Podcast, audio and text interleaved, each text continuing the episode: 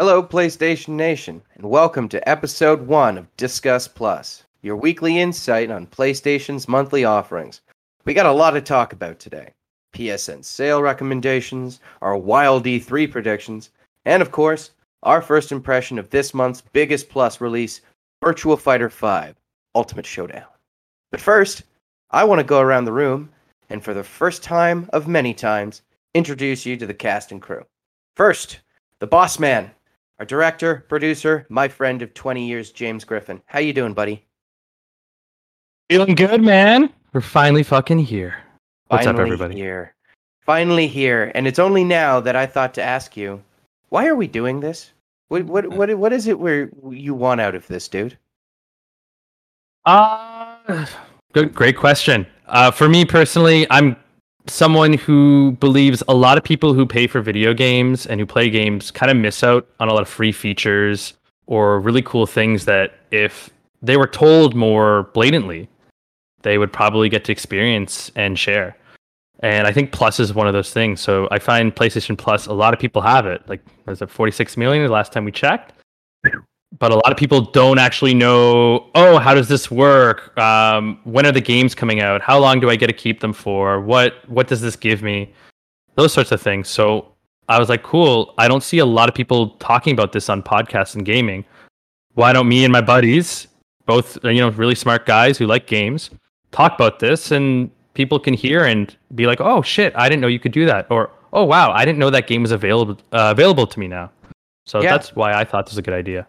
I mean, that last point, that big game is available to me now. The amount of games you've shown me, thanks to SharePlay, that I had no idea how to work beforehand. It's just been a really broadening experience. And it's been a good test of our friendship at times, frankly. I think we can get through a lot after our Marvel vs. Capcom Infinite bout. So good to have you, man. Well. And thanks for having me here as well. Of course. Thanks, Spencer. Next, our dear mutual friend, and probably my money's on the biggest gamer we know, Justin Kleinschroth. Good to hear from you, Justin. Thanks for coming. Thanks, man. Thanks. Happy to be here. Nice. Excited to talk about games. Hell yeah, man. So maybe that answers my next question, but why did you join our little venture? Exactly. To talk about games. It's fun, man. You know what? The simplest answer is often the best, and I'm glad you didn't throw any big thesaurus words on top of it, my man. That's my shtick. Simple, to the point, but there is a point, hopefully. Yeah. Every podcast needs a soft-spoken one. You know, the fly on the wall, if you will. So we will appreciate that perspective. And last, of course, but certainly not the least, is me, Spencer Banfield, the host. And frankly, I joined this podcast because over the last 21 years of my gaming career, I have seen this artistic medium push the boundaries of what is possible in the electronic sphere and within the creative sphere. And it's just cool to be a part of it. And it's every year I'm having to put less effort into arguing that video games is a relevant cultural product in the media sphere today, and that they do have the impact that pieces of art, literature, and good movies can on a people's. It's inspiring, and frankly, to just broaden my perspective of that with these two is a privilege. So, boys, here's to the first of many. I'm going to have a lot of fun with this. I hope you do too. Cheers. Well said, Spencer. Yeah. What is this exactly? Let me segue. Excuse me. Don't interrupt. Rude. So, what is this, you may be asking? Well, Discuss Plus is a weekly in-depth look at games included with PlayStation Plus subscription service.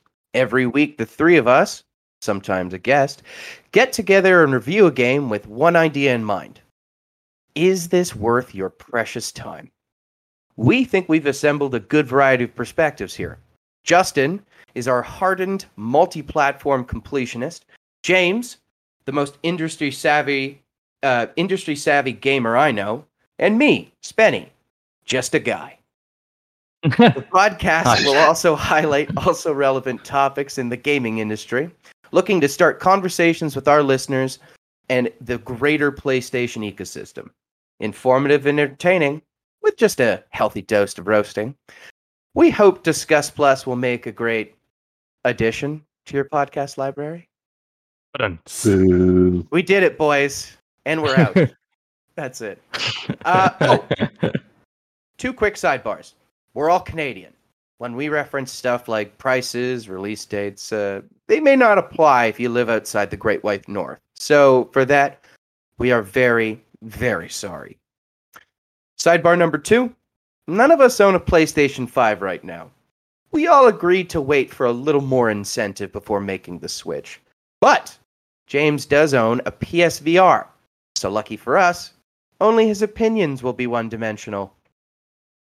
Ouch, that was good. That was a little harsh, but okay. It's on. It's on. I said a healthy dose of roasting. That's healthy. It was good. Right. Let's get into the news. Guys, I have some good news and some bad news. What do you want to hear first? Both in consecutive order. Good news and bad news. Yes, exact same time. The same time. Okay, I'm going to go good news first. Good news. Santa Monica Studios confirmed via Twitter that God of War Ragnarok is coming for PS4 as well. Hell yeah. Bad news, it's been pushed back a year. So expect, I'm going to try this word, Jormungandr's arrival in 2022. So fellas, God of War joins the Horizon sequel and Gran Turismo 7 as playable titles recently chosen to be PS4 compatible. I mean, is this doing anything for our prospects of buying a PS5? Because I don't think it's done much for mine. We believe in generations, said Jim Ryan a year ago. Honestly, I've talked to you both about this. I don't think anyone should be buying a PS5 if they're not a developer or a journalist for the first few years. Mm-hmm. And I say that because, one, it's too expensive. I think it's $634 for the disc-based version in Canada, at least $600. Two, there's a lot of games that'll still come to PS4, as Spencer just listed very well. And three, in about 2-3 years, we've said this in all these screen tests we did before we published, right? That there's going to be a slim version. It's going to have more space. It's going to be half the price, and it's going to perform better. So hearing this kind of news to me is, and Justin, I don't know how you feel about this. I'm not surprised whatsoever, despite what Jim Ryan said a year ago. Their base is on PS4. There's 112 PS4s out. Why would you just put everything PS5 exclusive? The money part doesn't make sense. You know. 112 million, right? That's what you. Sorry. 112 million PS4s out there. That's what you meant. Exactly. Yeah. Yep. 112. Yeah. Yep. My God. No. Yeah. You can't stunt that market so quickly. I mean, I think it stands to the amount of IPs that PlayStation needs to develop for the PS5 just as well, right? Especially with Corona holding over this transition. So maybe they just need to prepare a couple other things, and they've admitted that to themselves by essentially doing this. Yeah, that's a shout out to the shareholders, really. It's like, hey, guys, I know this is the thing that makes us money, but we'll have it for you. Don't worry, okay? Don't take my knees. Oof. I think if you're a PS5 owner, you have a right to be pissed right now. Like, I get that part. You paid $600 for your new machine. They promised you, next-gen content, PS5 exclusive stuff, and to be told this early on probably sucks. So if you have a PS5, I feel for you. I really do. At the same time, that's an expensive machine to get at launch, especially a soft launch, which is, Spencer saying Corona was a big component. They called it a soft launch last year, so.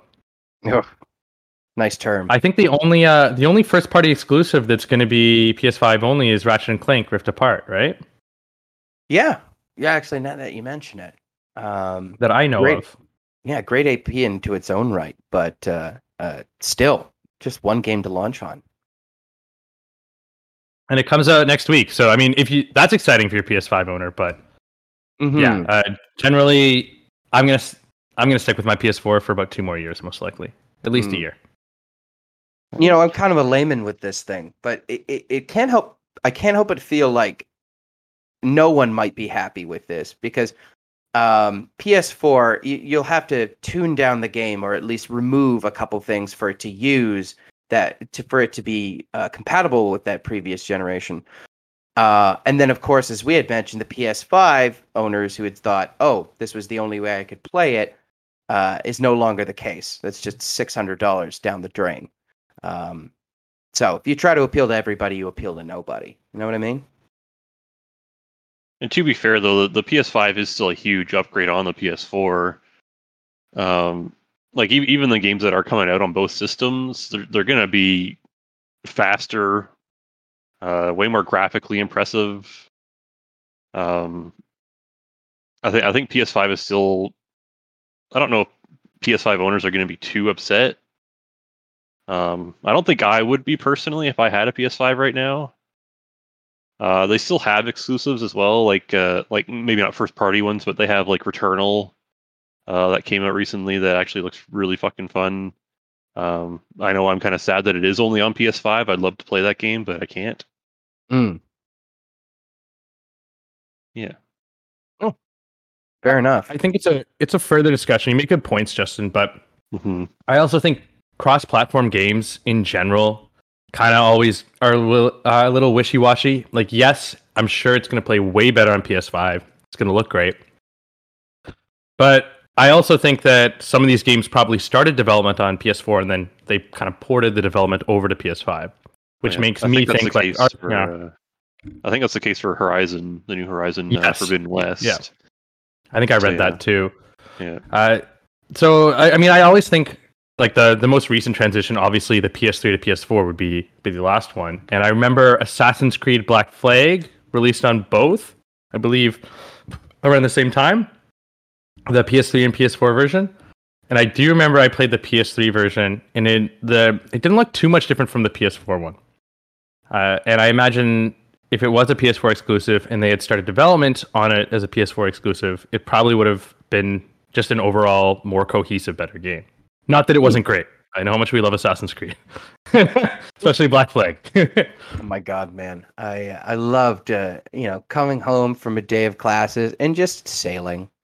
That was my stress relief. It was just sailing and listening to sea shanties. It's a shame that they didn't remaster Assassin's Creed when the sea shanties became a big TikTok thing or whatever. That's a good point. I think there was one Assassin's Creed they remastered, a Rogue or something that's on PS4 now, but that's a wholly different game. Yes, all and right. It does have sailing, so I'll give you the point for that. Yeah, you're technically correct. Thanks. Yes, technically correct, the best kind of correct. Generally, though, I think my verdict on cross-platform games is that no one gets everything that they want, but if you're a PS4 owner and something like Horizon started on that, you'll at least get a decent game. And I think the same for Ragnarok, right? Like, I think the Ragnarok PS4 version will be great, it'll look great, it'll play fine. It might look a little better and have a higher frame rate on the PS5, but you'll get a similar experience. That's what I think. Yeah. I'm saying it now. It's my prediction for Ragnarok, so we'll see if I eat my words. It's to me, it's like the difference between 4K and 1080p, where it's like, wow, both of these are nice. I really couldn't tell the difference between the two. At least for 100%. My understanding of PS4, PS5. But I think it's PS4 owners who have the better end of the deal right now. I think they came out of this on top. If there ever was such a competition between them. I agree. Returnal does look dope, though, Justin. I'm with you with that. All right. What else we got here? So we're recording today, June 6th, which means that we are less than a week from E3. 6 days. We need a soundboard to get a little more woos. If it's just one woo, it's underwhelming. So look into that, James. I'll look into it.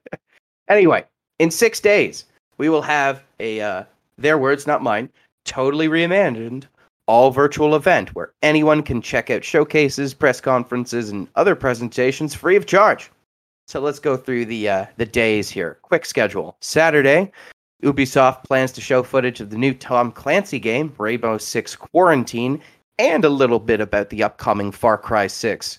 The afternoon, they give off the mic to Gearbox Entertainment, the minds, of course, behind the Borderlands franchise. Sunday, it's the Xbox Bethesda showcase. They're promising, quote, games from Xbox Game Studios, Bethesda, and many game creators from around the world. I know it's kind of vague, but they asked us to buy details to the story from the Bethesda store, so I said, no, thank you. Oh, my God. Yeah. Monday, Capcom takes the stage with news. Hold up. You have to. They said you need to buy to find out details? I'm joking, man. I jumped on. I was like, what the fuck? I'm so gullible. But it really speaks to Bethesda that you thought I was telling the truth. You guys all know how I feel about that company. We'll get to that later. Anyway, no. For the sake of everyone listening, I was joking. Okay? Don't attack me for my views, which are clearly jokes. Anyway, Monday. Capcom takes the stage with news of Resident Evil 4 for the Oculus, which frankly sounds horrifying. If you ask me, I'll be tuning in for word on the Great Ace Attorney collection. Tuesday is Nintendo's turn. They'll discuss new Switch software and games. They didn't mention any titles, but, you know, we could probably assume Luigi's involved. Again. Well, hearing all that, fellas, what day, if you could only attend one day, what day would you attend? Justin, why don't you go first? I'm personally pretty excited for the Xbox Bethesda stuff. I think Xbox has been doing a lot of great stuff lately. And I think that acquiring Bethesda is a huge deal. Mm-hmm. I love Bethesda personally. Bethesda Game Studios anyways. So hopefully we get to hear more from that. That's what I'm most excited for anyways. Could you extrapolate on that, though? You said you love Bethesda, but Bethesda Game Studios. What do you mean by that? Well, there's also... Bethesda is itself like a overarching like publisher.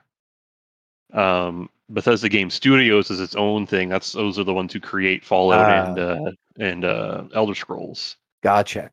So, yes. Some of the other like overarching things that Bethesda as a publisher puts out, I'm not as excited about, but Bethesda Game Studios themselves, I'm excited to see what they have in store. You know, you can love something without agreeing with everything they do. So it shows a real awareness, Justin. I'm proud of you. James, what day would you go to? First of all, I'm going to say objection. How dare you mock the great Ace Attorney Chronicles. Ace Attorney is awesome. Dude, I said I'd tune in. I don't want to watch Resident Evil. I want to watch Great Ace Attorney. That's less scary. Okay, so you're going to be buying that game when it comes out? Can we confirm that here? No, I'm not confirming anything to strangers on the internet just yet. I'm not doing anything until I am paid up front, Capcom.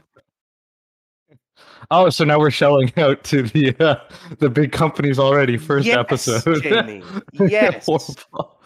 Start. Yeah. Okay. Yeah.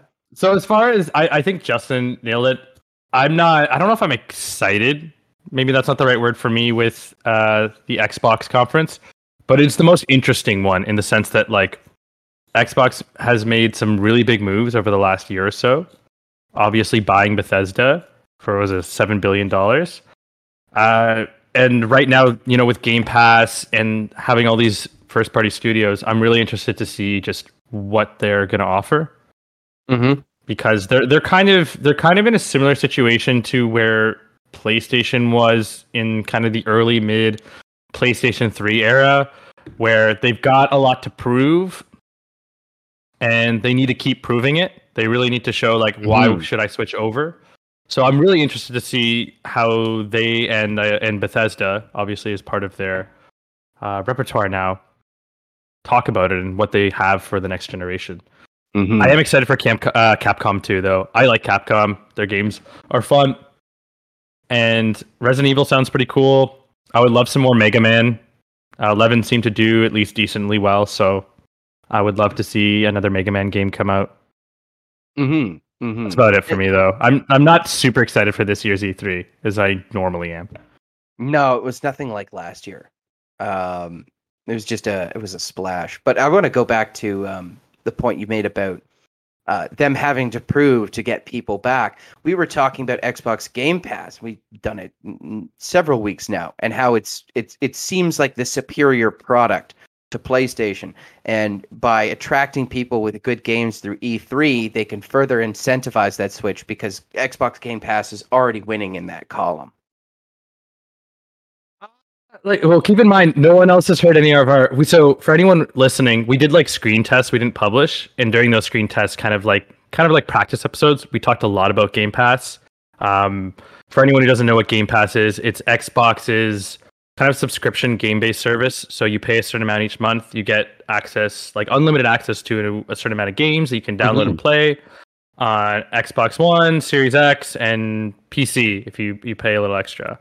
Obviously, our podcast is really focused on PlayStation Plus, which you'll hear more about today and in the future.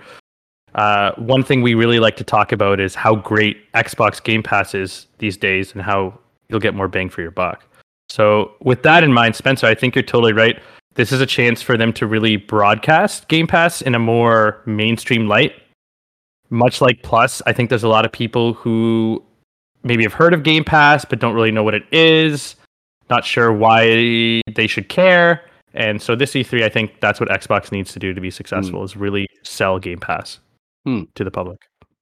I appreciate you mentioning our sound checks and our rehearsals, because if this thing gets good enough someday, we may have a Snyder Cut appeal from the fans. We want to see the other material. Give us a new cut of the Discuss Plus podcast. I mean, wouldn't that be nice? To retire on something we just pretty much clipped together. $5 on Patreon. $5 members get that. No, just kidding. Yeah. All right. And if you ask me, I'm a pretty basic guy when it comes to my gaming preferences. And despite the, let's say, dubious practices of the company at times, the Ubisoft showcase is what I'm really into, particularly Far Cry 6. I don't know. Have you guys seen the trailer for that yet? No. Yeah, they actually did a gameplay thing, I think, earlier this week. It was 20 minutes or so, I think, of some more detailed stuff. It looks pretty cool, but we'll see. That's a game I'll wait until it comes out. Pretty cool, I feel, is an understatement when you have a flamethrower backpack and an attack alligator who wears a Hawaiian shirt. I'd like to know what you think is pretty cool, or is fucking phenomenal, if you don't think an alligator in a shirt is pretty cool.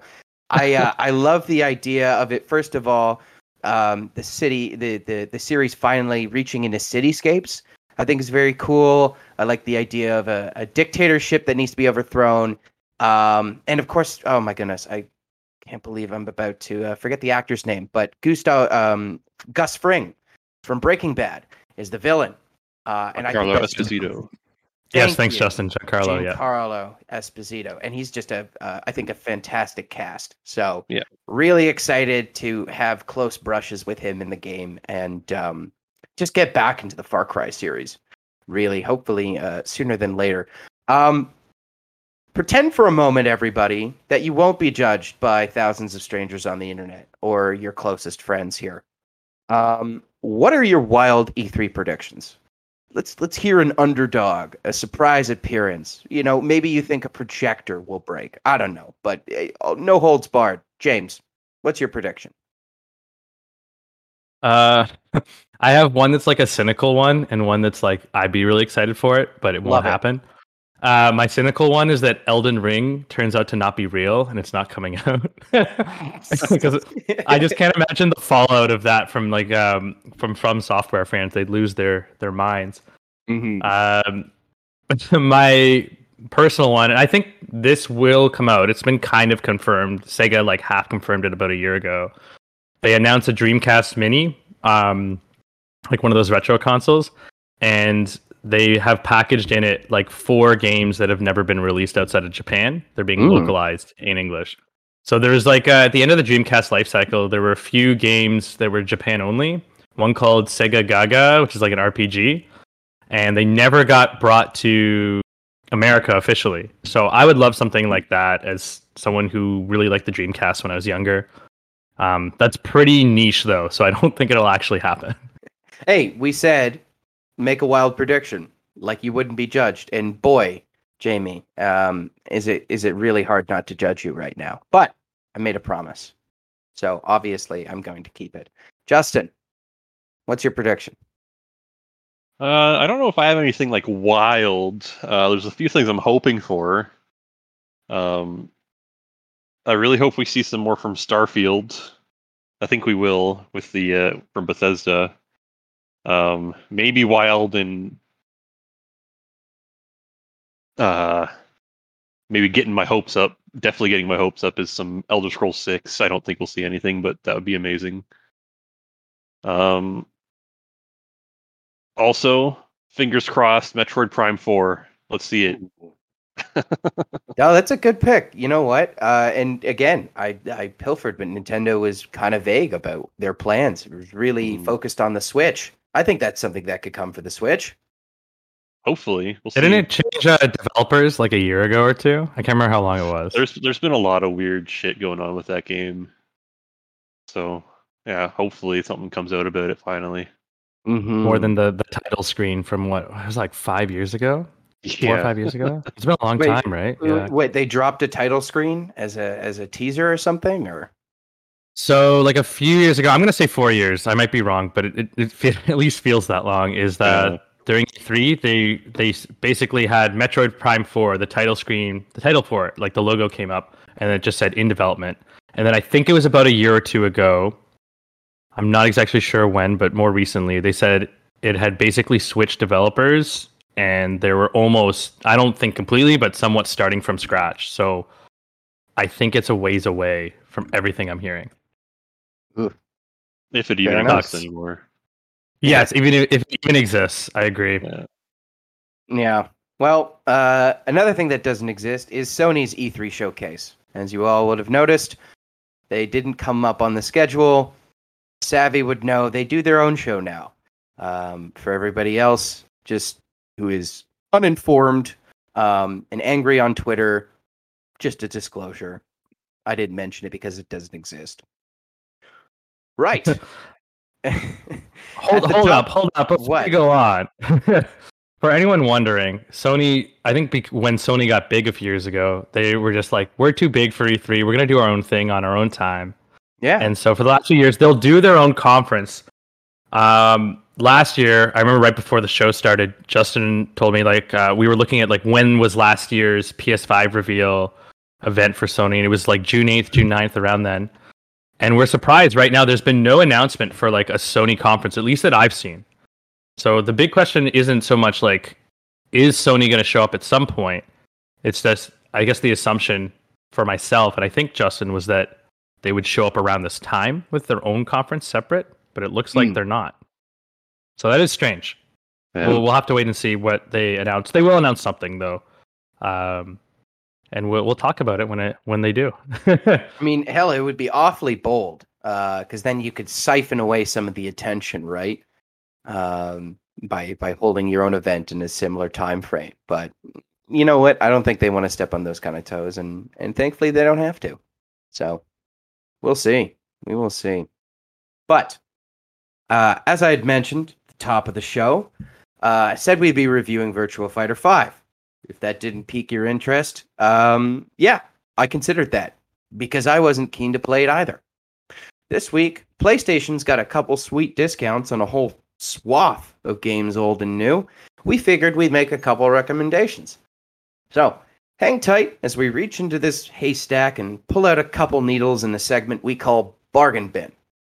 And this Bargain Bin takes a bit of a special character. In addition to Sony's Days of Play sale, this week they've dropped prices on over 1,200 indie titles. That sale lasts until June 18th. So James, what was your big pick from this week's offerings? A lot of good stuff, I think, on the sale. My offering, though, is what's the most bang you can get for your buck. And so I would pick Wolf Among Us for PS4 would be my decision. Look, Telltale, they're obviously out of the game now. This was a great title, though, in that a lot of people, especially a more mainstream audience, didn't really know about Fables, which is the comic this game is based on. So The Wolf Among Us did a really good job kind of introducing people to that world. It's kind of like a point-and-click adventure title. Like, you make choices, and you have to find stuff in the room or examine it, and that drives the story along. And depending on the choices you made, there's different things that happen. Some people might live or die. The ending changes. So it's really cool. It's really really well written. And there's actually a sequel in development. I can't remember who took over the development from Telltale for Wolf Among Us 2, but... it's $8. I think you get all 5 episodes. And yeah, if you're really into like narratives and great stories, it's really, really good. And the comics are really good too. I own a few of the Fable issues. Excellent stuff. Yeah, you really can't go wrong. And I'll tell you, you'll probably get introduced to Telltale through any of the, you know, big name IPs. They do a Walking Dead series. They do Batman. They did Game of Thrones. And then you'll find yourself just jonesing for more because they are short games. They're compelling, but short games. And I just happened to stumble upon Wolf Among Us, and I fell into it. It was a great time. Great recommendation, 100%. Anything Telltale does. RIP Telltale, in our hearts and minds forever. Justin, what was your pick? So I took from the Days of Play stuff, which hopefully you're listening around the time we release this because the sale's ending in a couple days from when we record this. But I picked actually Final Fantasy XIV, the Complete Edition, which is their big MMO, is on for $31.99, which is, as Jamie said, bang for your buck. Like you can put hundreds of hours into that game. You do have to pay a subscription though, which is unfortunate. But that's how MMOs go. But if you're not into that, I also did honorable mention Skyrim is on for $20, just so you guys know. Really? God. Again. Nice. I actually don't have it on PS4. I thought about picking it up again. No, but I've already bought it like 3 or 4 times. Yeah, you're right. I bought it for Xbox 360 and Xbox One. And I don't have it for PS4 yet. I think I might have to take a stroll through it. The boys and I, viewers, of course, if you perused our channel, you'll see we have the Mass Effect discussion up as a little bonus. I've been lost without Mass Effect to play. I think it's time to head back to Tamriel and take a stroll around the neighborhood. So that's a great pick, Justin. I like it. Hell Give me a fucking break, Justin. Give me a fucking break. You gotta be kidding me. I knew Jimmy wouldn't like that. Yeah. Oh, my God. It's just... He's just mad because he can't get past the Giants, and he rage quit. I'm mad because the game is bad. Sorry. But we'll talk about that another time. That we could talk for that for hours. No, there's no doubt an episode you're going to make us do about why Bethesda sucks, and we'll just get dragged through it. But no matter. I had to pick The Walking Dead Saints and Sinners. Is at a significant discount right now. It's a PSVR title, $34.80 CAD. Many reviews say that it is a good iteration. I should say it uses the technology well. That it's really integrative and it's suspenseful. And of course, you know, as a Walking Dead title, you know what you're getting out of the narrative, and it makes for some cool moments, I think. So if you have a PSVR and $35, it's probably worth trying, I would say. I mean, Jamie, you've got a PSVR. Have you thought about picking this game up? So for PSVR, one guy I follow, and for anyone listening, this guy's great. He runs a YouTube channel called PSVR Without Parole, and he'll go through like every PSVR release, and then he does kind of rankings. And for a while, the general consensus was like Beat Saber and Astro Bot are the 2 best PSVR games. And they are both fantastic. So I was surprised when about a year ago, whenever this game came out, he basically said that it's better than both those titles. It's the best PSVR title. You need to try it. I haven't yet. I will pick it up at some point, though. All I've heard is it's really, really good. So if you have a PSVR and you're looking for a new game, this is the one. If you haven't played this, definitely check it out. Nice. Yeah. You know what? Take his word for it more than I, because they both own PSVRs for whatever reason. We won't get into, but they do. They're great. Right. What are you talking about? VR is fantastic. I don't know. For me, it's like, it's like, you know, there's an expression, the best dog is your friend's dog, because you can have fun with it for an hour and then you get to go home. You don't have to maintain it. You know, that's what it is for me. It's like, hey, somebody else paid a couple $100 for this. I'll have a little fun and then go home and just kind of reflect on it positively. But I've never been compelled to get it myself. That's fair. I do think, though, that VR is incredible. And if you have interest in a PSVR, it's a great headset. It's a little dated now. So unless you can get it on a good sale, I would wait till PSVR 2 comes out, for anyone wondering. Mm-hmm. It'll be a lot better. It'll be like a single wire is what they said in details. But if you can get a PSVR bundle right now for like $200, that's a pretty good steal. So if that pops up, I'd say that's worth it. I would be interested to see the state of the tech and the games by next Black Friday. I think they would be a good Black Friday purchase, because every Black Friday comes around, I buy something I don't need. So PSVR, put that at the top of my my list. Moving on, let's give you I'm going to give you a little overview of our schedule here, folks, because obviously we've got a couple games to cover this month, and a couple other things to talk about. So right off the top here, easy peasy, Virtua Fighter 5, obviously a feature of this month's PS Plus selections. It's available for members until August 8th. The review for that is, it's right now. So just be patient. We're getting to it. Next up, Star Wars Squadrons. That's a multiplayer space dogfighting game featuring the iconic ships and characters from the Star Wars franchise. Our review of that game goes live Monday, June 14th, and she'll be available until July 5th. That's the game, not the review.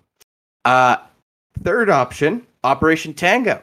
It's a quirky, colorful two-player co-op where one gamer plays a spy and the other plays a hacker. That's available until July 5th. And it seems like a great game from what I've looked at on YouTube, but it's for PS5. We've talked about this. Sorry, we're not doing a review of that. Wait a little longer, maybe till some sponsorship dollars roll in. Spencer, I have a question. Oh? If I'm a subscriber to PS Plus, I don't have a PS5. Is there any way I can still claim Operation Tango if I want to play it later when I get a PS5? Why, certainly, James. All you would have to do is go to the PS Plus menu. Highlight Operation Tango and add it to your library. From my PS4? From your PS4. I don't know about that, Spencer. I think you'd have to go to your PS Mobile app or the internet and do it from there, because I don't think it would show up on your PS4. Well, Jamie, that's why we have people like you on this podcast. So that you can fill in the gaps and remind people that there's actually an app for the PlayStation. Yes. Which is cool. So thanks, James. Thanks for doing that. So Let me just jump in for everyone. So you might be wondering, like, hey, I pay for Plus. I don't have a PS5. Anytime a PS5 game comes on, whether you have one or not, you can always claim it. And then when you buy a PS5, you can still play it as long as you're still subscribed to Plus. So don't, like, when these games come out, don't only claim the ones that you're like, oh, I definitely want to play that. This one I'm not sure about. You're already paying for it. Claim all of them. For the PS5 games, go online and go to the app or do it through your computer and claim the game. Right? You're already paying for it. Make sure you add it to your collection. Thanks, Spencer. Thank you, James. So back to the schedule. Some of you may have been counting. That means we'll have a week without a review. 2 weeks without reviews. So, this in mind, Big Brain James, as you just heard from, came up with a couple ideas. So, Monday, June 21st, we're going to do a little segment called Power Plus. Not to give too much away, It's essentially a couple observations about the world outside PlayStation, franchise IPs, and a little wish list of our own. Throwing us into July, on the 28th, we're going to do another little game called Plus Minus. Aside from being a serviceable pun, well written, James, Plus Minus is two other things. One, a look at some of the best games ever to come out on PlayStation, and two, a chance to roast the shit out of them. So tune into that. That's our comedy episode, and I think it's going to be a lot of fun. Speaking of roasts, no better segue into Sega's Virtua Fighter 5. To be specific, Virtua Fighter Ultimate Showdown, created by Ryogo Gotoku Studios. James, did I say that right? Ryogo Gotoku? Probably. It's Ryogo or Ryoga. So if anyone knows, send us a message. All right. Just so we get it right going forward. All right. Gold star for effort is what I'm hearing. Ryoga Gotoku Studios and AM2 Studios, the brains and bronze powering the Yakuza series. And to clarify further, just personally, when it comes to fighting games, I'm just a grasshopper. My younger brother Fraser and I played Injustice years back, and that was just for the name brand IP. But if you're playing Virtua Fighter, it's not because you just saw the Akira Yuki movie, binged the Jeffrey McWild TV show. No, sir. If you're playing Virtua Fighter, it's because you realized long ago that there is no fun in spam blasting your opponent with Deathstroke's sniper rifle from across the map. Looking at you, Fraser. Mortal Kombat, Injustice, Soul Calibur. All great series. But their wine is made from vines planted by Sega's AM2 back in 1993. Dynamic lighting, motion capture, hyper-realism. These days, just a couple buzzwords thrown around by the likes of people like me, James, and Justin. But back then, it was revelation. Peruse the Wikipedia page. You'll see how these innovations are twofold. You'll see how their innovations are twofold. One, AM2 continually developed on their new ideas, adding new characters, new fighting techniques, and refining those already pioneering technologies. And two, by collecting data from stand-up machines and gamers via online survey, they refined their product by improving character move sheets and tutorial modes, instantly closing the access gap for newcomers.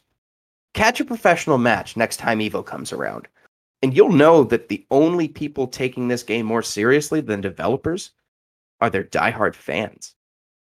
And those fans have been very curious, by the way, as to when they can expect number 6. Sega boss Seiji Aoki put it pretty bluntly, quote, "Nothing has been decided yet regarding Virtua Fighter 6, but if you ask whether I want to create it or not, I do want to create it. Ultimate Showdown will let us know whether there are demands and potentials for Virtua Fighter. We want to hype it up so it can connect to the next one." End quote. Doing this episode kind of feels like circulating a petition to save an old local landmark. Not a lot of people visit it anymore. There's not much to do when you get there, and frankly, the appeal of it is lost on a younger generation who grew up never knowing the influence it once had.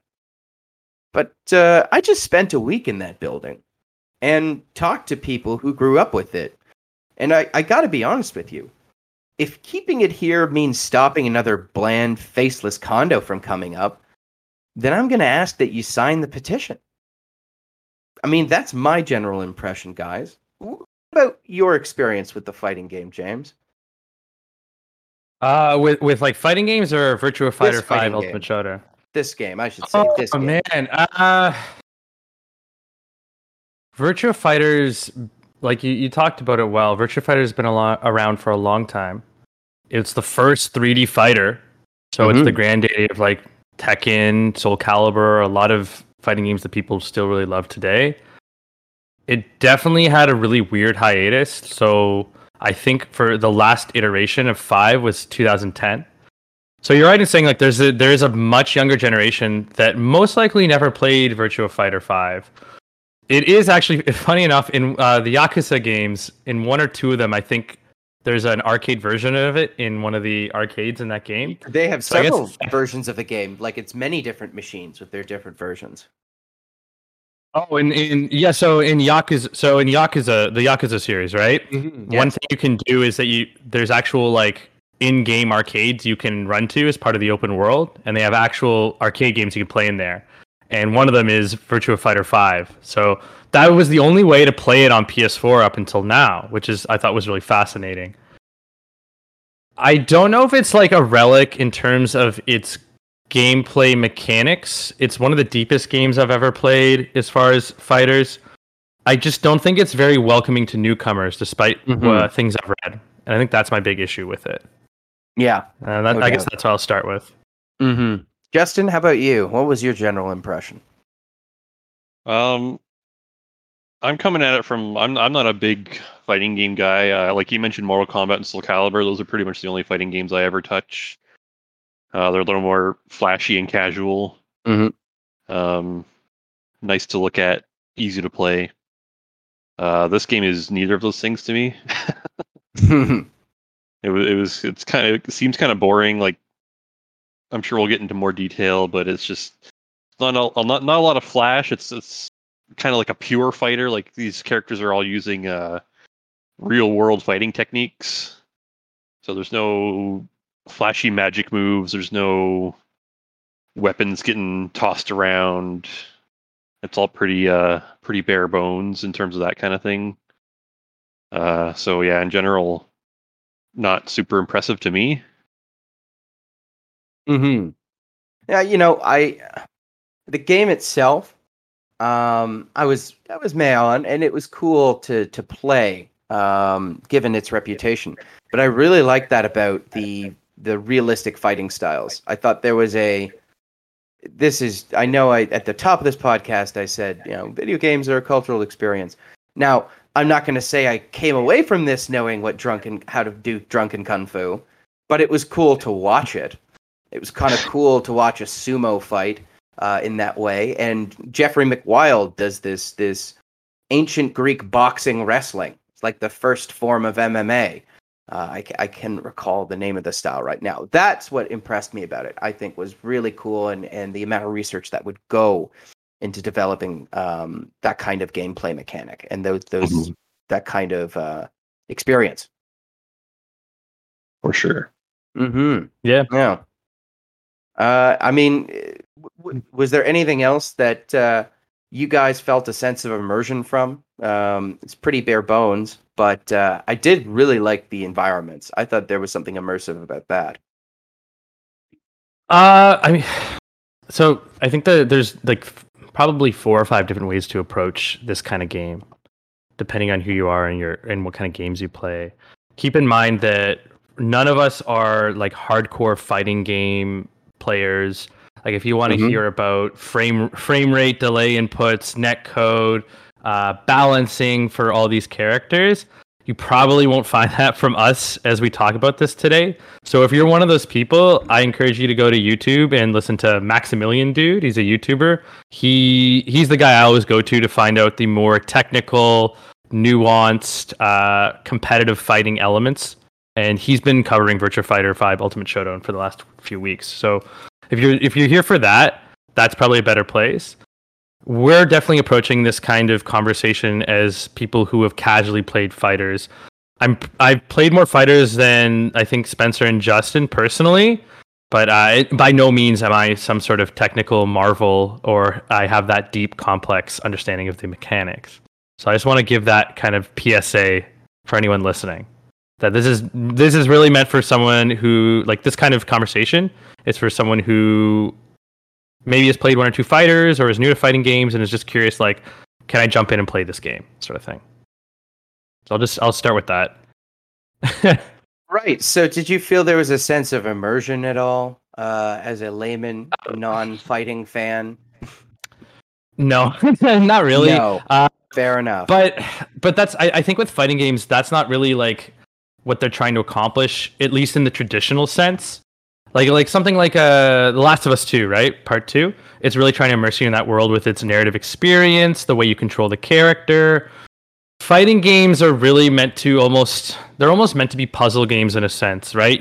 There's these deep mechanics, combos, strategies that you learn from each character, and then you face off against another, and you work on these strategies and puzzles of figuring out these characters to see who's better. And if you're interested in that, then Virtua Fighter 5 Ultimate Showdown is perfect for you. Like, it's the deepest fighter mechanically I've ever seen. It's overwhelming, almost. If you look at the command list, it just goes on forever, and then you realize there's like four more columns, and I was like, holy shit, I'm never going to learn all this. So it was overwhelming for me.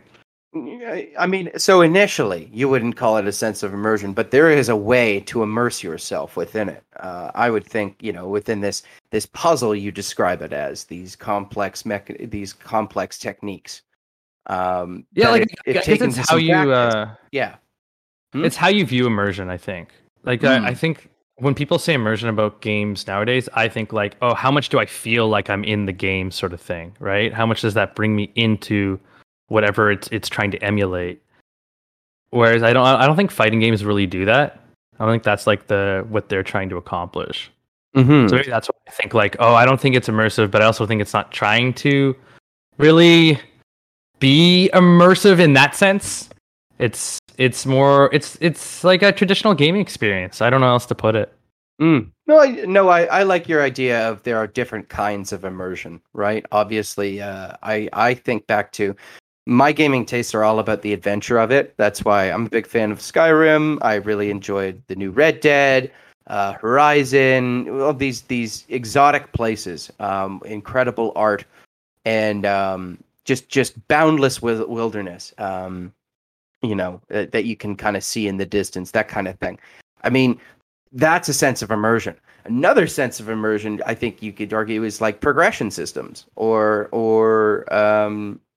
character skins, RPG kind of stats, that kind of thing. Obviously, this game lacks that kind of progression system, but I guess you just have to reconfigure the idea to, well, progressing in this game is just beating more of your opponents than you did before. Yeah, I think a big part of fighting games is just like people who are real fans of fighting games. The whole thing is just mastering the mechanics, and I guess that's where you would get your quote unquote immersion. Mm-hmm. It was just spending that time to master those mechanics and the competitive nature of that. Mm-hmm. Yeah, I'm with Justin, right? And I think that's why when you talk about fighting games, like when people play fighting games now, it's your approach is very different, right? Your mindset for playing them is so different because it doesn't follow a lot of the classic modern video game experience, and maybe that's why Virtua Fighter, it seems so jarring as a game. Because you come into the menu, right? And, the menu, you're expecting, okay, I have all these different things I can do. Oh, what's the story? What's the narrative? And you realize, oh, no, this is like a bare bones, pure just gameplay experience. Mm-hmm. And I think that just immediately turns off a lot of people from fighting games. I know it initially turned me off to Street Fighter like a long time ago. And then someone told me, like, no, like, that's not the joy of these games. Like, let me show you. And it's really about, like, fighting games in general are really about mastering mechanics, like Justin says, figuring out your opponent's patterns, finding out which character works for you, and, like, learning new strategies as things are balanced or patched. Like, that's the real joy of it, right? Is you're kind of figuring out systems and seeing how they work to your advantage. And so you could call that immersion. I see it almost as like practice and training. And I'm sure anyone who like is a professional fighting game player who goes to Evo every year, someone like Daigo or Justin Wong, they probably see it as training too, which is something you don't think about a lot in video games sometimes. They're like, oh, I'm training, I'm mastering these mechanics. Anyways. No, that's true. And I think it takes it back to the old arcade days, right? Where you would have to go to that place, spend that time. Literally, you know, taking out a slot of your day to just get better at this thing. It's not as much to have fun. It's just to succeed in it. So I see what you mean in that it does turn people off because it's different. It goes back to the very competitive essence of video games. It's just kind of the couch rivalry. What's the opposite of couch co-op? Couch uncooperative or whatever. Yeah. I mean, I guess like online, right? Online mm-hmm. rivalry. Sure. I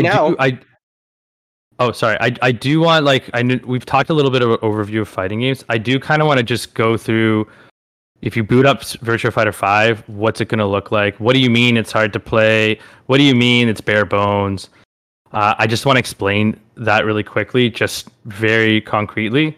So when you go on this game, and this is going to be really jarring if you've never played a fighting game. The main menu is basically there's a tutorial mode, there's a training mode with some challenges for specific characters.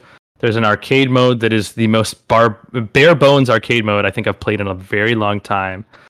And then there's like online rank match and room match. And there's really nothing else as far as gameplay modes.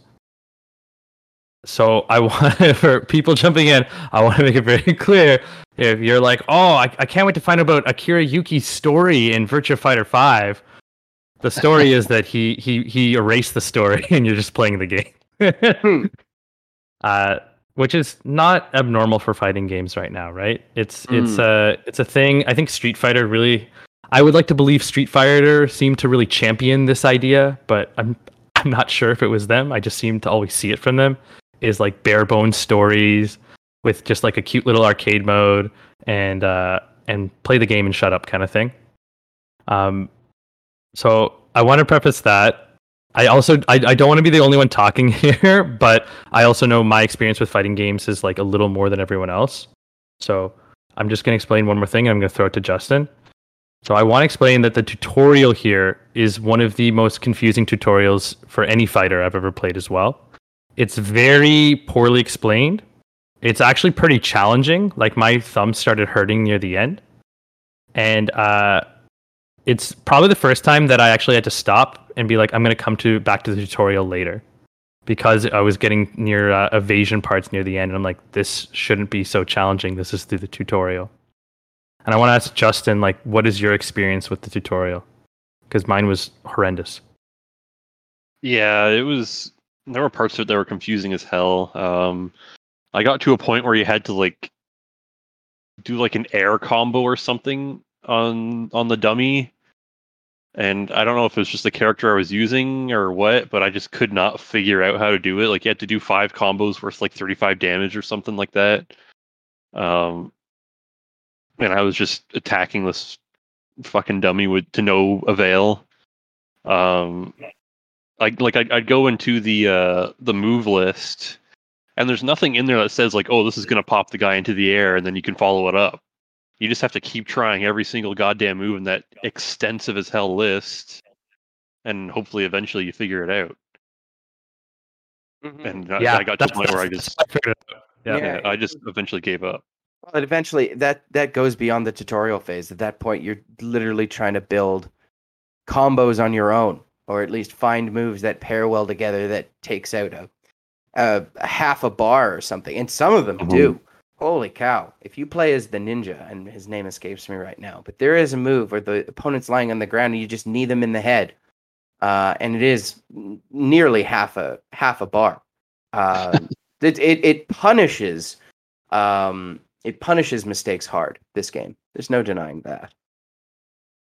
Yeah, so I did figure out the combo, but I remember there was another thing that took me forever to figure out that Justin figured out quickly, which was like, you know, it was one of the tutorials was like offensive moves, where essentially you have to have this weird rhythm by pressing up and L2, like in an odd succession for it to be successful. And I remember that took me forever.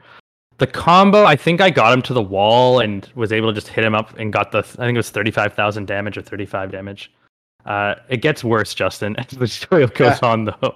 Once you get to, there's this one part of the tutorial that I was just like, I was shook by. I'm like, no beginner will be able to do this. It took me, I think, about 15 minutes. And generally when you do tutorial, each part should take you probably a minute or two. And it had you like, they basically said like, we're either going to hit you or we're going to try and grab you. And it's two different button combinations to block either of those. And it said, you have to 5 times in a row guess what we're doing. And if you get one wrong, you go back to 0-5. And it took me forever. And when I finally got it, I was like, oh my fucking God, thank God. But yeah, it was so odd. And, you know, anyone listening who's like, oh, James, yeah, it's because he never plays any of your fighters. Listen, fuckers.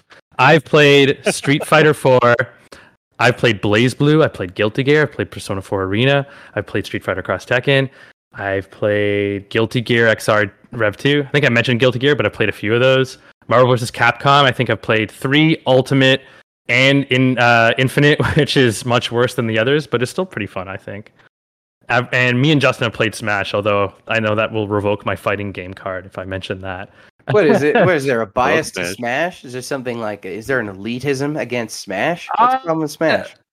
There's no problem with Smash. But imagine coming on and being like, oh, I'm into fighting games. I've played Smash. It's not an accurate representation, so it gets a lot of heat for that because it's like anyone can play Smash, but it doesn't mean you understand how fighting games work, right? Yeah, I think that's where the stigma comes from. I oppose elitism anywhere, so I think it's unfortunate, and I couldn't speak much more on the culture, but let people in. It's more fun that way. That's the way I see it. I want to piggyback off of James's point, though, or everybody's point about this tutorial thing, right? You land 5 of these 5-hit combos, then you're dropped into a real combat scenario, and things get exponentially harder. You know, in that tutorial mode, when you finish the 5-5-hit combos, it didn't sound like you finally achieved fun at that point. It just felt like an accomplishment. Rolling that into a real battle scenario, is that where we're going to find the fun in this? I mean, how long does it take for this game to get fun, I think, is the question I'm trying to ask. Justin, you go first on this one. For me, it never did. This game is super, like, it's super niche and hardcore, which is just not my thing for fighting games. So the fun was just never there for me. Like, I'd land the odd combo. I think me and James played a few matches against each other and kind of went back and forth, but I never really knew what I was doing. I was just doing things that seemed like they might work, and sometimes they did, which just wasn't satisfying. It was just like, oh, that something happened. Okay. But yeah, and like, it's just, for me, it just never got there. Mm-hmm. Yeah, it's it just I can't help but feel if you're a fan of Virtua Fighter 5, you've played at least 4. You know, it feels like it has to be a long-standing love or something inherited, almost like an older brother, a sister, mom, dad, whatever taught you this, and then you just kind of carry it forth. It feels like it's born out of habit more than say curiosity at this point. Mm. I'm going to disagree with you both on this, respectfully, but it's personal opinion for sure. Like, you know, I really didn't like the mechanics of this game when I started it, particularly because I have like a weird, there's a certain type of like combo inputs that I enjoy, and oddly enough, Street Fighter seems to have it with the quarter circle Hadouken kind of stuff. Mm-hmm. And I don't like Mortal Kombat that much. Is a lot of the inputs for like combos or special moves are like not just left, right, or, you know, in between, like back crouch, right crouch, front crouch, up crouch, etc. Like, I don't like those for inputs. So when I saw it for this game, I had the same thing. I'm like, oh, it's this garbage again. Like, I hate doing these inputs without an arcade stick. But as I started kind of doing the different character, because there's training, right? This tutorial, there's also like character training challenges. So they'll actually show you like, do this move, yada yada yada, to kind of help you train some of the combos and the differences between each character. And the first thing I noticed is each character is actually so much different in how they play and what their inputs are. and their kind of movements. And I'm sure that's partly because obviously the real world martial arts style, but it also immediately clicked for me. I'm like, oh my God, they meticulously crafted these characters. This isn't like, and I do like Smash, and I'm only using this example because it's the one we've probably all played. All Smash characters have different moves, and some of them feel relatively different from each other. But in general, you kind of have the same kind of thing, right? You dash left and right, up and down. B is your special move, etc. There's very similar fluid movement in some ways. These, I would play... my best example is there was a guy named Go who did judo. And his inputs and the way he moved was so much different than even Akira Yuki, or I think it was Kagamaru is the ninja, that I like, that blew my mind. I was like, oh my God, how much time did they spend on each of these characters? That's insane. Yeah. Go is one of the newer characters too. I think he was four. And, I think he was four. And judo itself is more about reversing your opponent's momentum than striking. So it would make sense. And maybe to some players who are, say, more defensive or reactive than active, it would certainly follow suit. But I can't help but feel, amateurs in this game would have a hard time trying to go, somebody playing judo, like trying to be more defensive or trying to use the more niche mechanics of the game to play it. It feels like it was made for the fans, I wonder how many the character Go was made for the fans, and I wonder how many omissions have been made to the new peoples, or at least what characters they may have tried to make as omissions to the new peoples, I'm going to push back on that.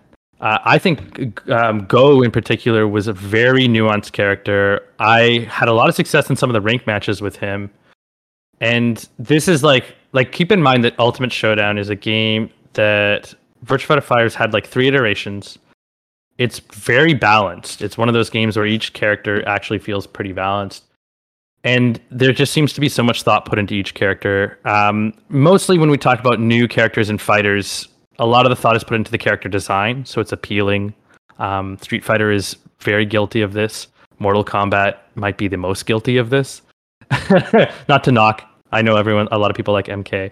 What I really enjoyed about Virtua Fighter is that it seems like, okay, yeah, the character designs aren't that flashy.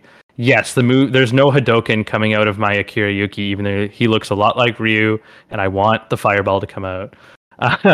But there's just so much nuance to the mechanics. And at first, and it still does, it feels really overwhelming. Like when I look through the command list, I'm like, holy shit, this is going to take forever. But it's also kind of awe-inspiring. And so once I spent more time with a character or two, and I went into the ranked matches, and I saw like a combo go off, it reminded me of why I like fighting games, where it's like, oh, you practice, and then you get to see like something fucking sick happen when you play a game. And Virtua Fighter has that. Okay. I know we also talk, it's like niche. We also talk like it's a niche fighting mechanic. It's a niche game. It's not for amateurs.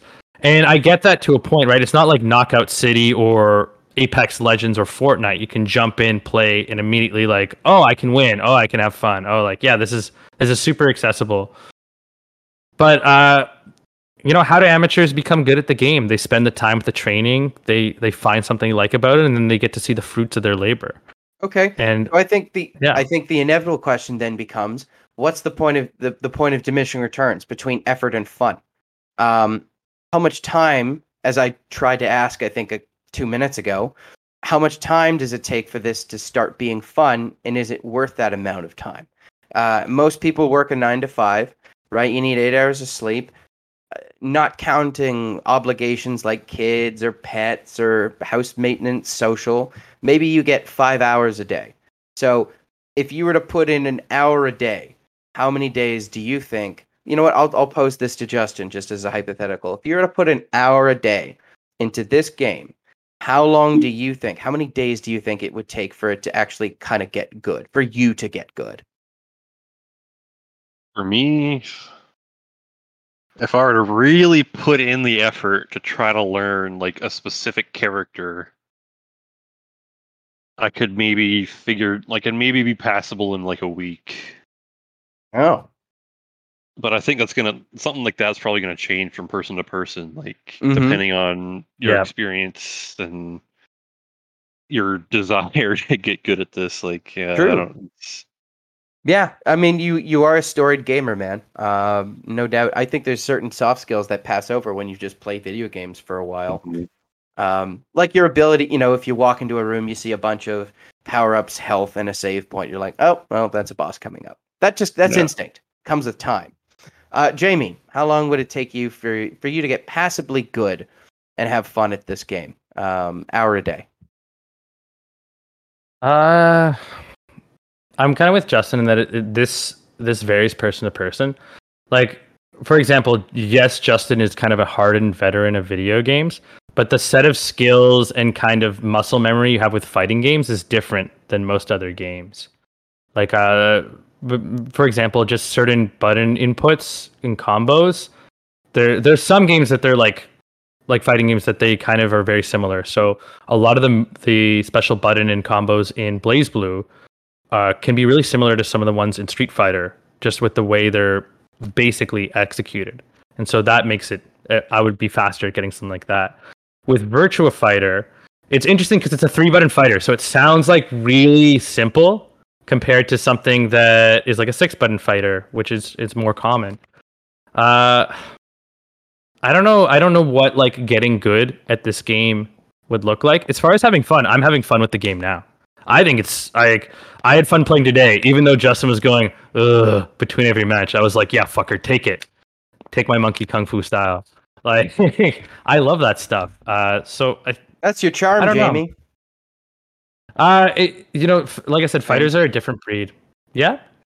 No, I could. Sure. Obviously, button combos vary. I think what I'm trying to say is that the certain acuity, dexterity that comes with playing video games gives you a little better grip of things. Yeah, you need to learn it mentally, but at least the physical tools are there. Like a football player adapting to rugby. Football player adapting to rugby would do better than, say, a tennis player adapting to rugby. Yes. I guess I'm just trying to make sure there's this distinction that, and Justin, I feel like you'd agree with me on this. Being good at something like Fortnite or a shooter, you can play other shooters or other action games, and things fall into the motion. But to then go to a fighter, it plays so differently, and the way you have to move your controller is so different that it does feel like you're starting as a beginner a lot of the time. In a way that, when I play something like Knockout City, oh, okay, L2 to catch. All right, well, I just have to work on the timing. Oh, I move my character like I would any third-person game. Right? Fighting games just seem to be such their own genre these days, and more catered to a specific crowd, that I don't know how transferable the skills are from someone who doesn't play fighters to fighters. What do you think, Justin? Yeah, fighting games are definitely set apart. There is something to being able to recognize just mechanics of a game and how to manipulate those to your advantage, and I think that's a skill that could be transferable as just something from playing a lot of games and seeing stuff like that. Fighting games are definitely, especially this one, there's just an extra level of complexity to it, though. That makes it that much harder, that to make it take that much longer to get a grip of it.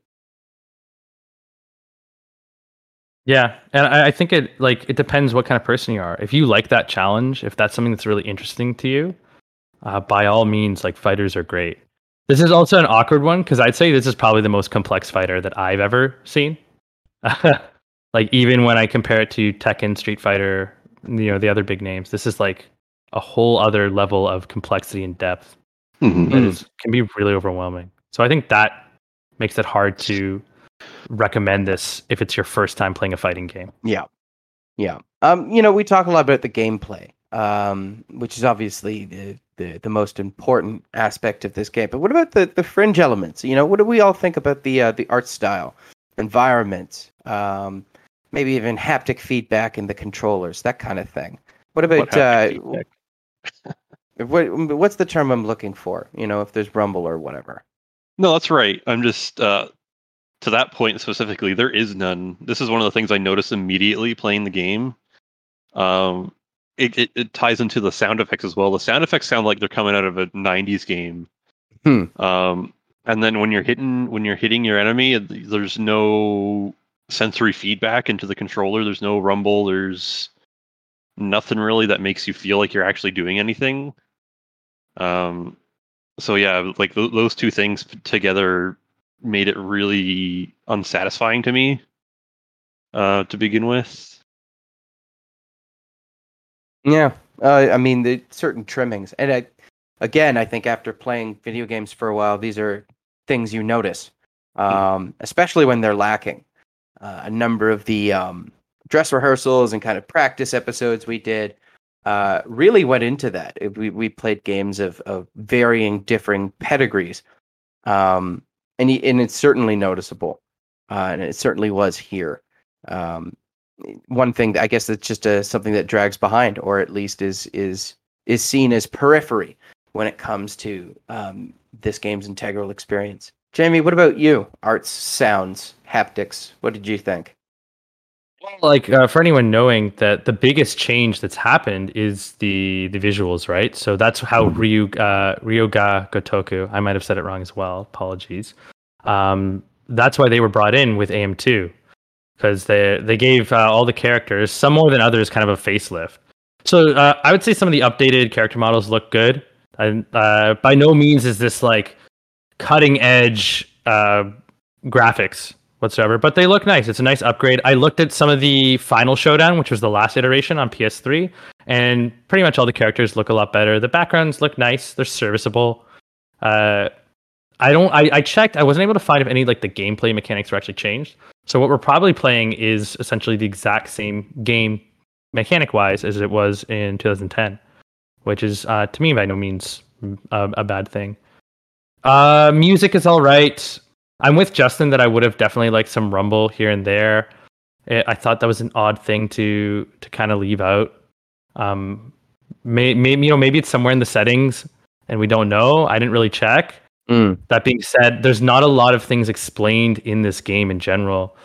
So when I think of like periphery, like the more ancillary elements, it's hard for me to really digest them all and talk about them because so much stuff was not explained well in this game. My greatest example today is me and Justin were checking out the room match feature. So you can go and create like a private online room and then other people can join in. You can kind of chat. You can set preset messages. You can do stamps so people can see thumbs up or thumbs down. But there's also these kinds of matches. Like there's a league match, normal match. There's one called a kumite match. And for the life of me, I don't understand what it is. We tried playing it to be like, oh, what will this do? We still couldn't figure out. And there's no manual to figure it out to tell me. So that made me feel very much like alienated from the audience that this is the demographic this is going for.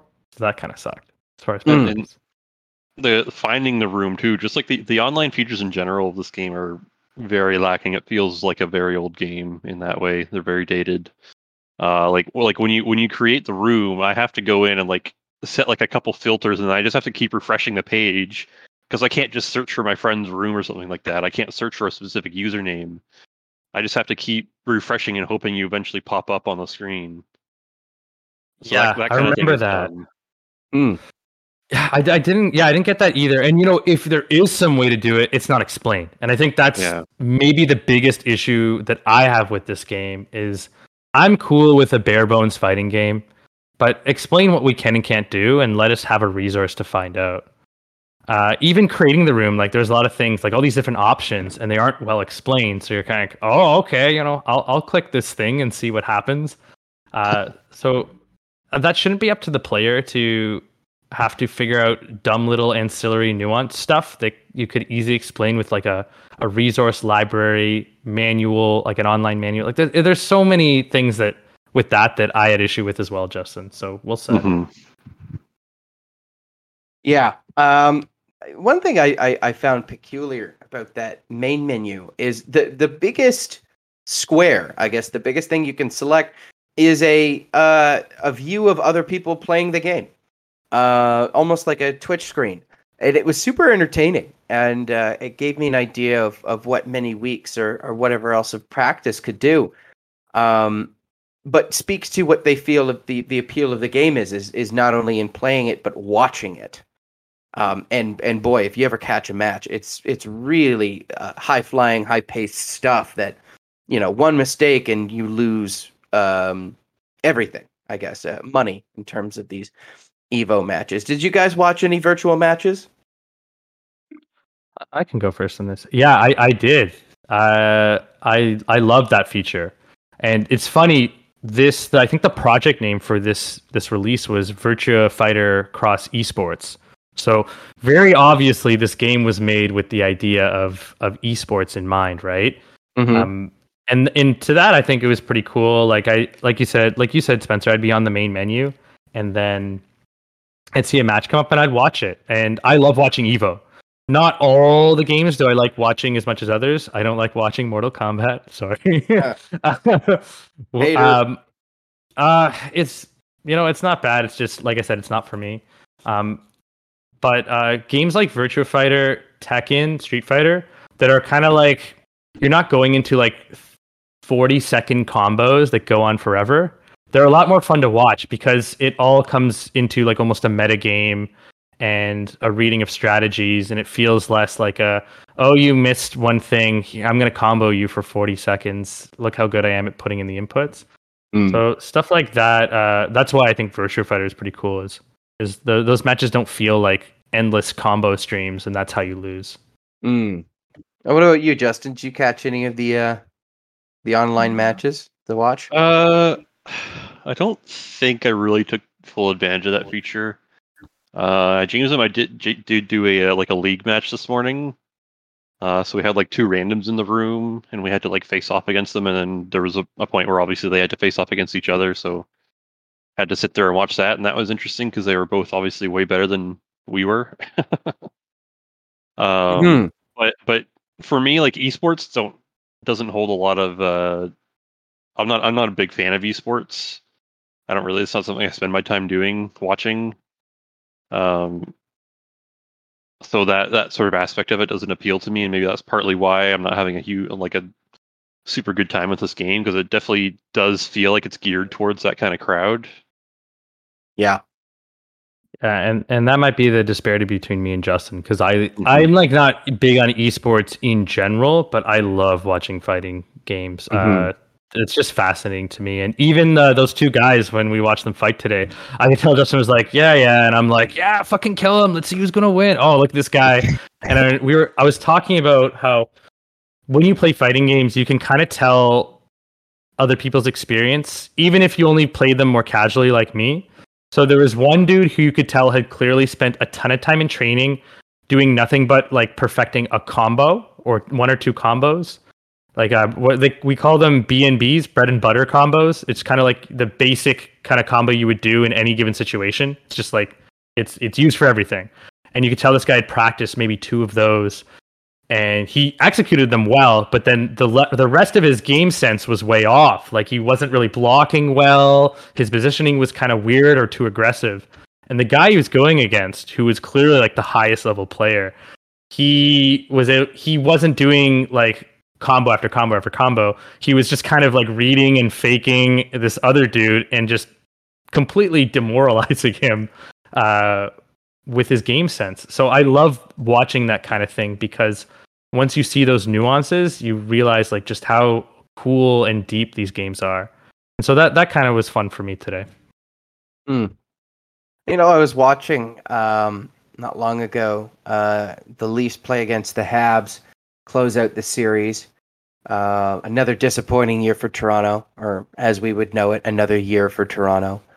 And to me, the exciting part was the playoff atmosphere, that it was tied up, and that obviously this was do or die time.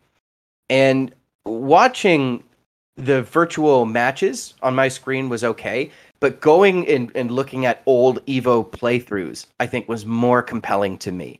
I think this is the kind of game, you know, if you're a Jamie, then you can see the stakes anywhere, and you can see the hard work, and you know the game sense anywhere. if you're a Justin, you kind of see just a game being played. But when you're put into these tournament circumstances, it gets entertaining. It's just entertainment then. You don't entirely understand what it is you're watching or looking at, but you're certainly like having fun with it. And that I can abide by. Know what I mean? I'm totally with you. Yeah. And I think it's safe to say, like, Virtua Fighter is probably not the place you want to start as your first fighter. It's really not. It's not meant for that. So I think you'd be almost doing a disservice to yourself to play this game first before trying any other fighters, and then because I'm worried people would write off fighters forever after this game, right?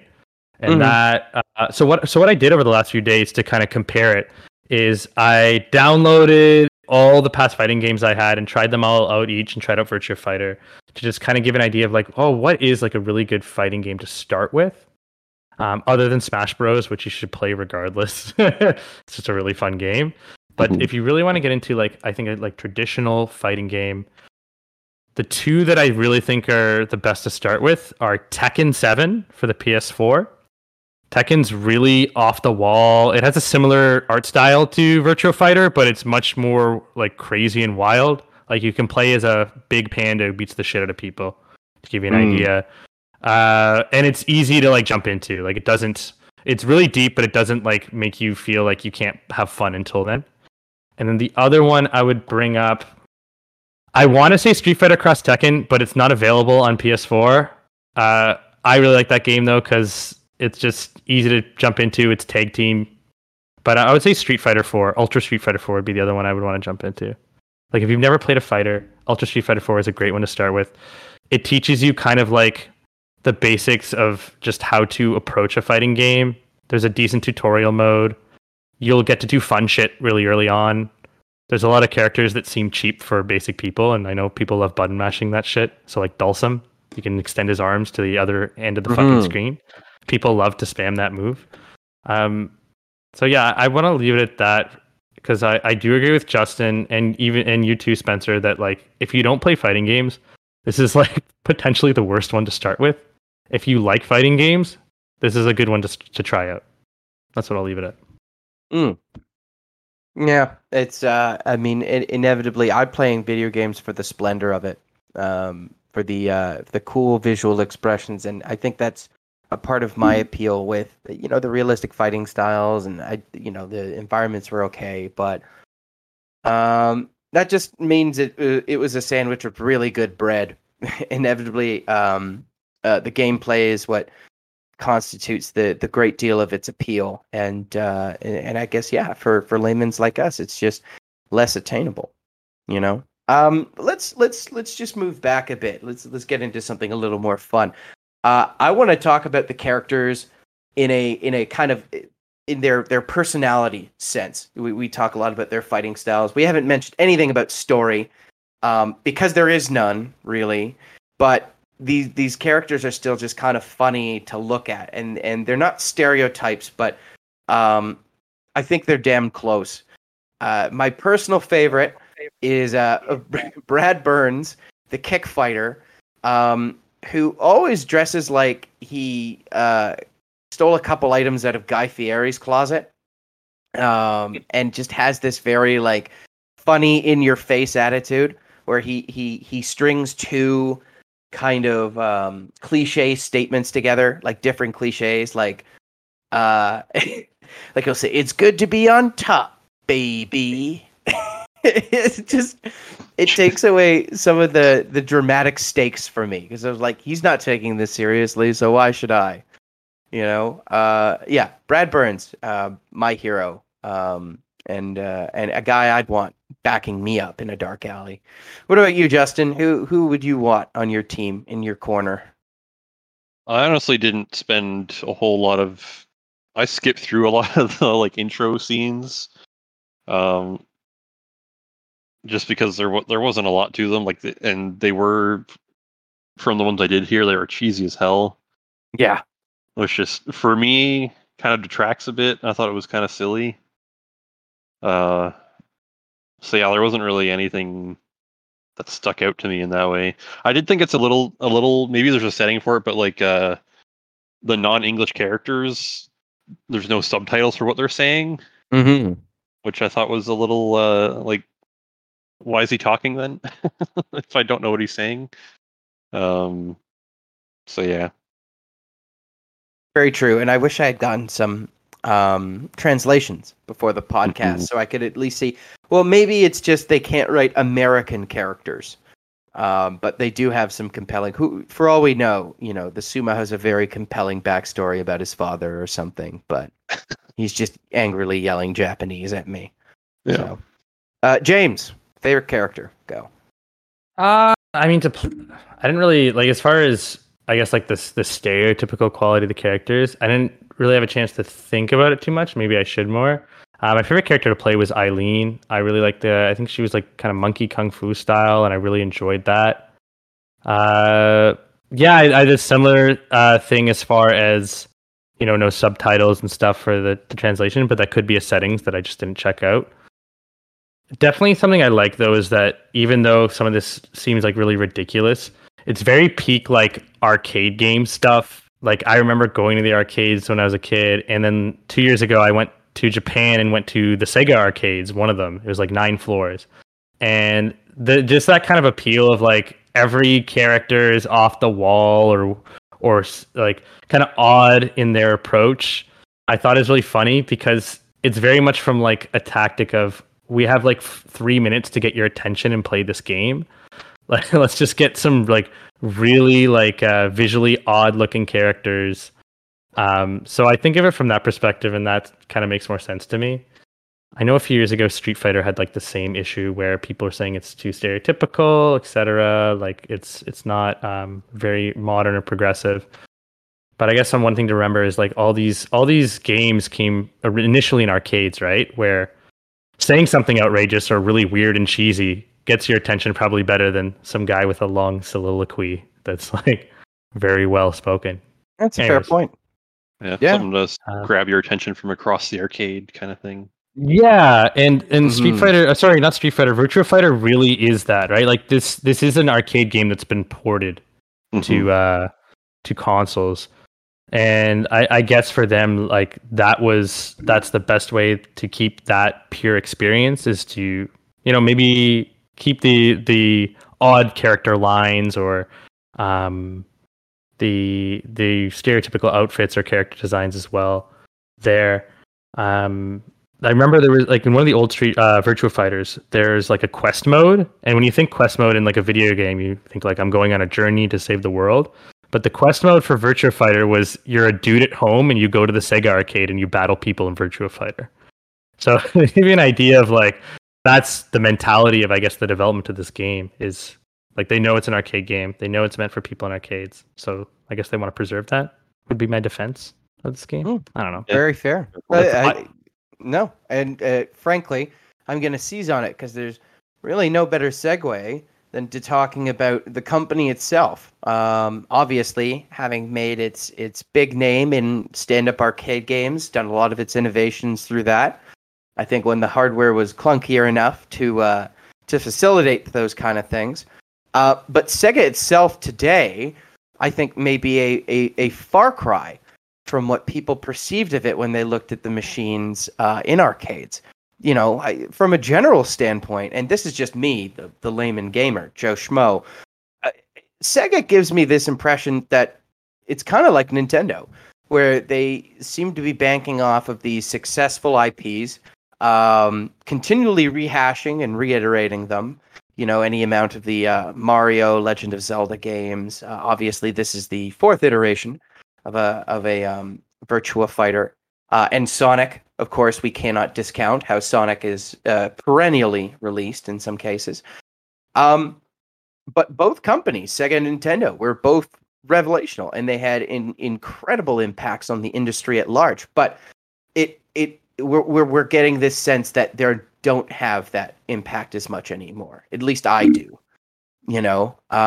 So I'd definitely love to hear what you guys, who aren't, say, the passive video game consumer like me, what you guys are thinking of as Sega or how you perceive them.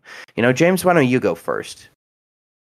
So I'm definitely the resident Sega fan. Probably here out of everyone.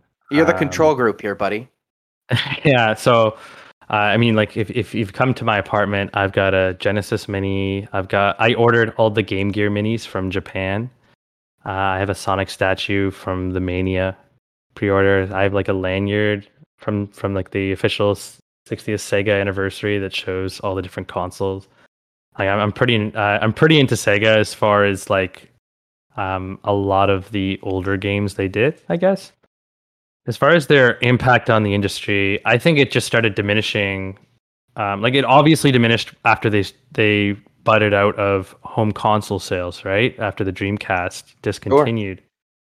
They still have a massive presence, particularly in Japan, not as much in the US, with arcades though. So like all the biggest arcades in Japan are Club Sega, Sega World Arcades, right?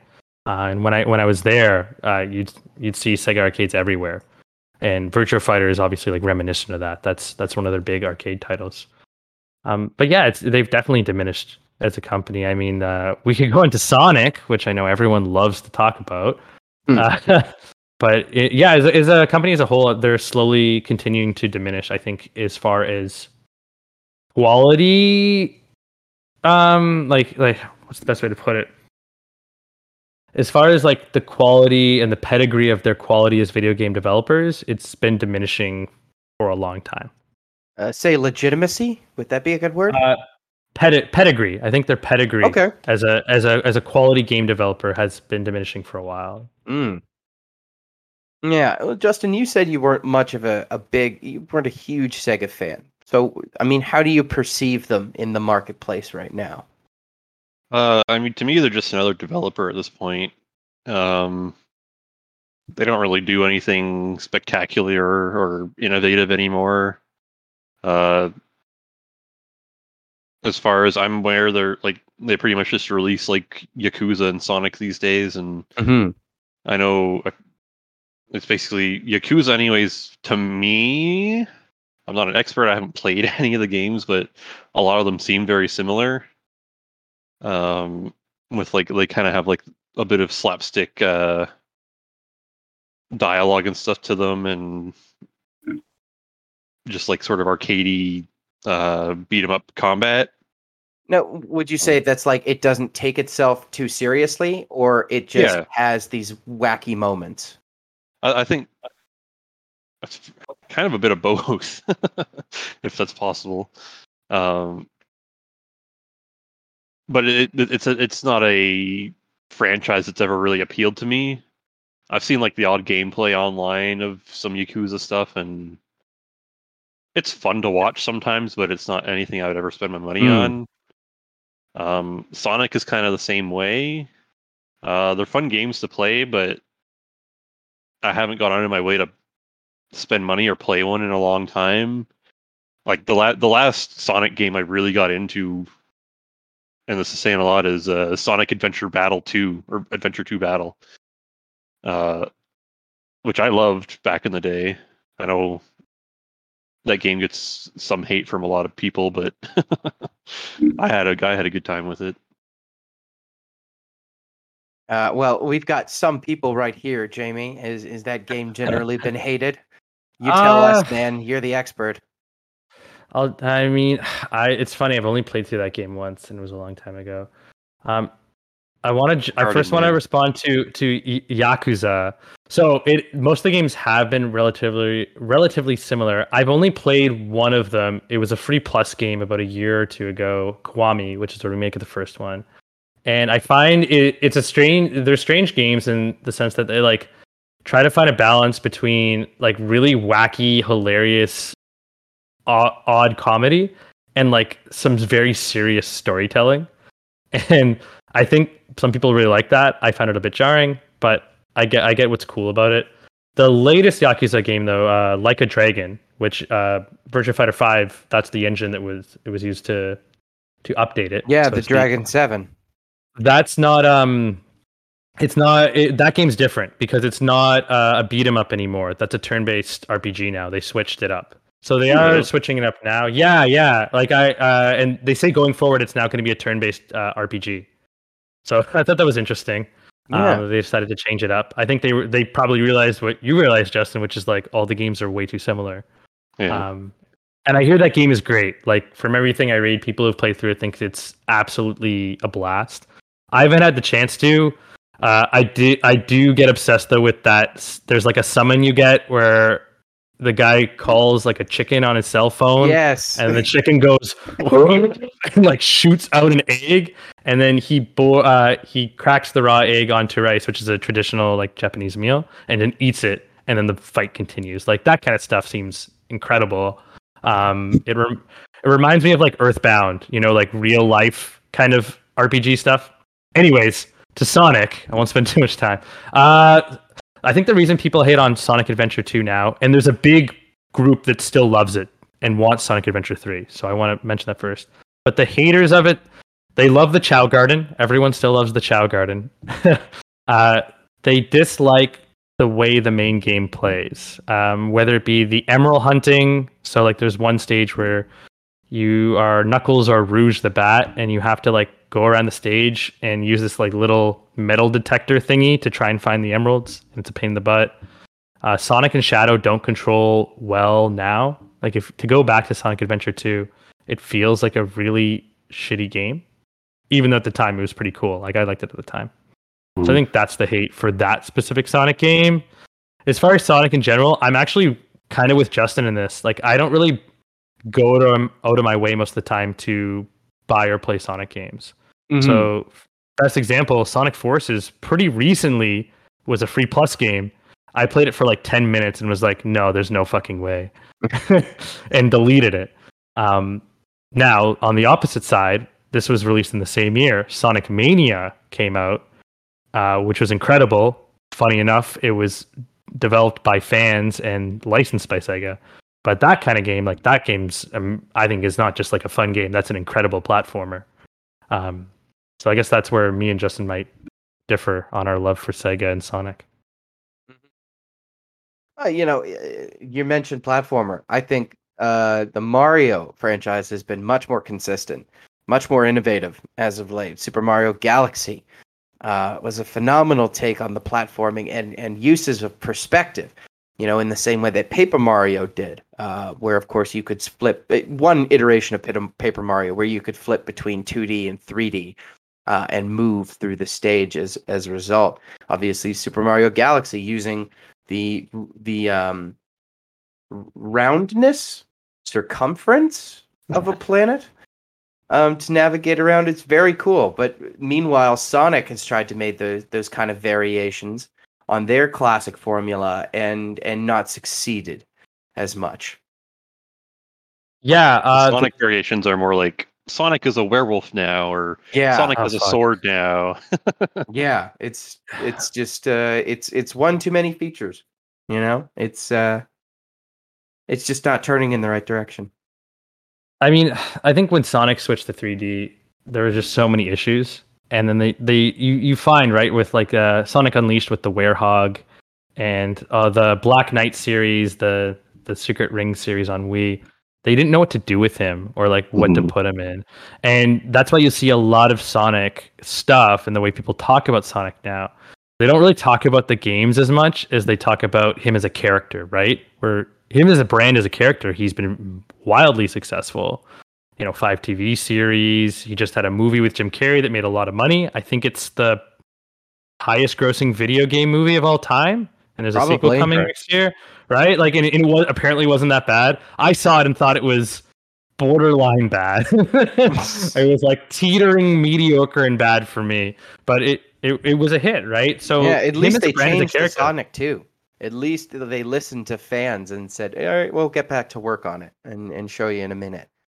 That's right. They changed the design. Nothing would have condemned them like ignoring the fans. No kidding. Yeah. So I think like to talk about Sonic as like a video game character, it's not always that positive, especially since with rare exception, he's never gotten 3D, right? I think Colors is actually one of 2 times they got Sonic 3D gameplay right. The other would be Sonic Generations, which I actually love. I still think it's a great game. I actually had a day, and this is going to piss you both off at the same time, where Sonic Generations was out and Skyrim was out, and I was deciding which one to get. And let me tell you, you can probably guess which one I picked. And there was a guy in my class who was like, no, get Skyrim. It's way better. And I'm like, shut up. And so no regrets, because Generations is still really fun to this day. In fact, I'm surprised they didn't remaster that game instead of Colors. I don't know if how people will feel about that. Are they making a second one? Well, when did the first one come out? 2011, right? Sonic Central, there hasn't been one since.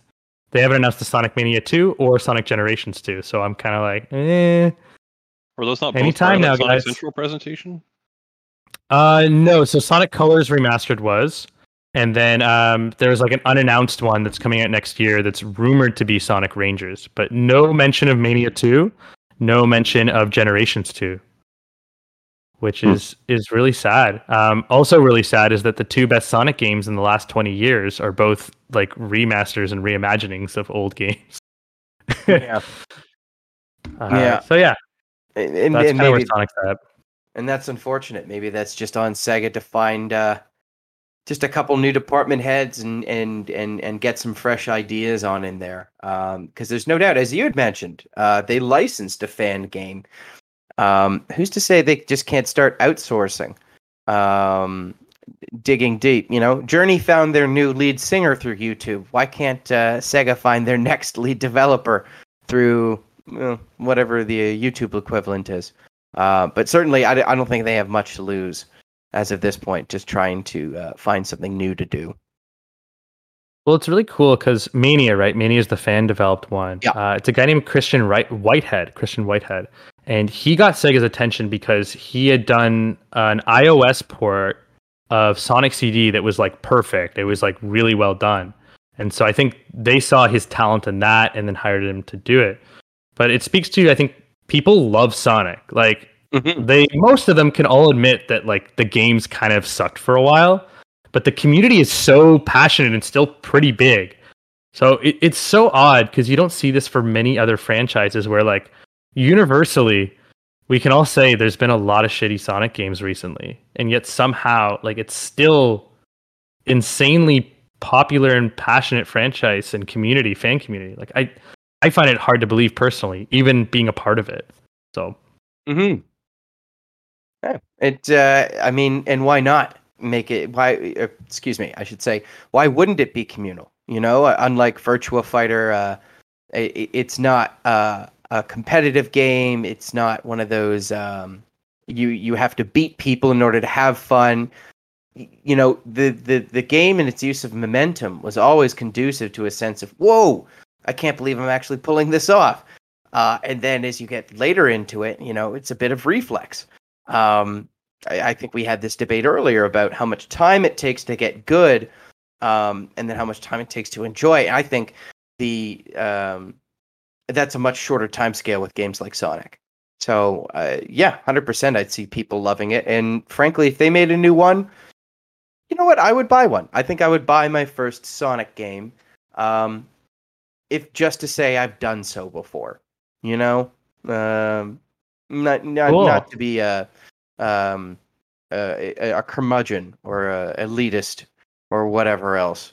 I'll throw in with the dirty neckbeards of Sega fandom. I'll just shower after. That's my compromise. I would say if you're going to get a game, Spencer, get Sonic Mania. It's cheap. It's on PSN. It's probably the best Sonic game ever made. Mm. You know what? I'll keep that in mind. Very fair. $10, I think. Justin, would you buy it with me if I did so? I don't know. Okay, that was the silence was suspect. Let's just put it that way. That's a little more than the delay typically found through the doing these things on the internet. So also Sonic Mania was on Plus June 2019. So Spencer, if you had Plus by then, so I don't know if you added it or not, but maybe it's in your library somewhere. No, in June 2019, we were still talking about one of our two or three other podcast ideas. It took us a while to finally come around to PS Plus, but no, hey. I'm saying you had PS Plus, buddy, because we were playing Overwatch by that point. So I'm saying you would have had it free. Yeah, I don't know if you added it though. I wouldn't have had PS Plus until until we thought of this anyway. Whatever, fair enough. I figure at this point, the discussions about Sega are still evolving, but I love delving into the history, whether it be Sonic or Virtua Fighter. And I think I'm a bit of a nostalgia kind of guy. I like the idea that it was pioneering in many different technologies. And as I had said in my intro, it is something worth sustaining, if but just to come at it from a tourist's point of view, especially for Evo and the ilk. So that's my general impression, that it is worth saving because of the history and because it's known to go in interesting directions, and I'm sure it will again. Justin, what about you? Do you have any closing thoughts? No, you got it, man. Ditto. Just say ditto next time. Excellent. All right. And James, love to hear yours. Big Sega fan over here. What do you think? I think if you are a big Sega fan at this point, it's probably for one of two reasons.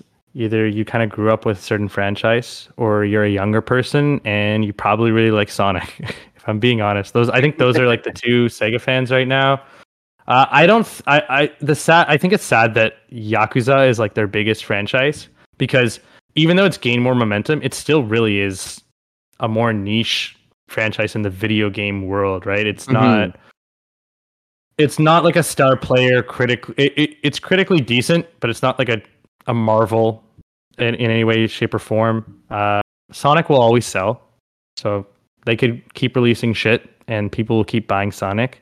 I hope that's not the case, but at this point, if you're a Sonic fan, you know how it is. You know how it's gonna be. Hope for the best, expect the worst. What better note to end our inaugural podcast, huh? Maybe something the listeners can take to heart for every episode after this. Expect the worst, but hope for the best. So, thank you all for tuning in. It's been a pleasure. Justin Kleinschroth, thank you for coming, man. Always good to hear from you. Of course. Thanks again for having me, as always. Yeah. James, big boss, thanks for having us. Fantastic time. Certainly looking forward to next week. Cheers. Yeah, cheers indeed. And for everybody else, I'm Spencer Banfield. Thanks for tuning in. We'll see you next week with our review of Star Wars Squadrons. Ooh, ah. Goodbye for now.